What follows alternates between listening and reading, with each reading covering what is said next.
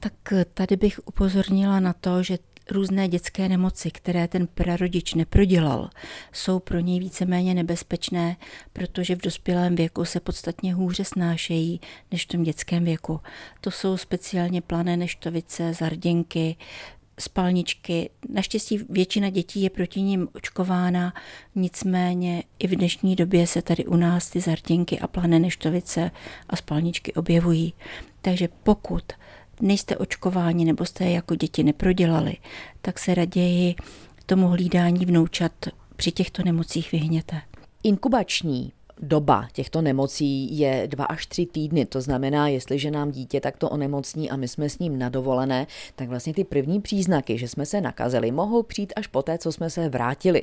Takže jaké jsou ty první příznaky a poté, jak dalece hrozí dospělému, pakliže třeba jako senior tyto dětské nemoci ještě, jak si říká, chytne.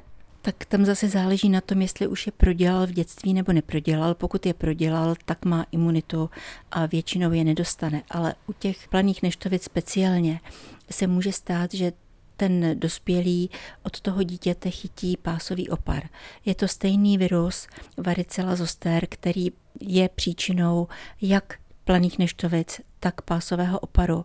A bohužel u těch starších lidí většinou ten pásový opar je těžké celostní onemocnění s vysokými horečkami, s krutými bolestmi, s kterým ten dospělý se potýká poměrně dlouhou dobu, několik týdnů a i potom, co se ten pásový opar zahojí, tak ještě po létech při změnách počasí se objevují bolesti, které jsou dost stresující.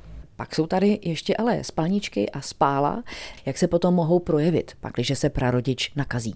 Tak u spály je ta inkubační doba kratší, tam je týden a zase se může projevit vysokými horvečkami, celkovou vyrážkou a u dospělých je i nebezpečí. Častější to jsou kardiální komplikace, to znamená, že ten dotyčný může dostat zánět nitroblány srdeční nebo zánět ledvin. Takže jakmile se toho dospělého objeví vysoké horečky, jakékoliv potíže s dechem nebo potíže v zádech, krev v moči nebo cokoliv jiného, tak znamená to okamžitě do nemocnice ohlásit, že byl v kontaktu se spálou a oni si ho tam zcela jistě nechají a budou ho léčit přímo v nemocnici. Je lepší třeba zajít předem za lékařem a nějak preventivně posílit organismus, aby potom ta nemoc, když u nás propukne, neměla takové fatální následky? Tady je otázka v té inkubační době, nakolik vy máte vybudovanou imunitu nebo nemáte vybudovanou imunitu. Preventivně tam těžko můžete dělat cokoliv, ale spíš, když se objeví první příznaky, tak okamžitě doběhnout za svým praktickým lékařem, sdělit mu, kdy jste byli v kontaktu a on už pak bude řešit všechno dál. Markéta Vejvodová, Český rozhlas.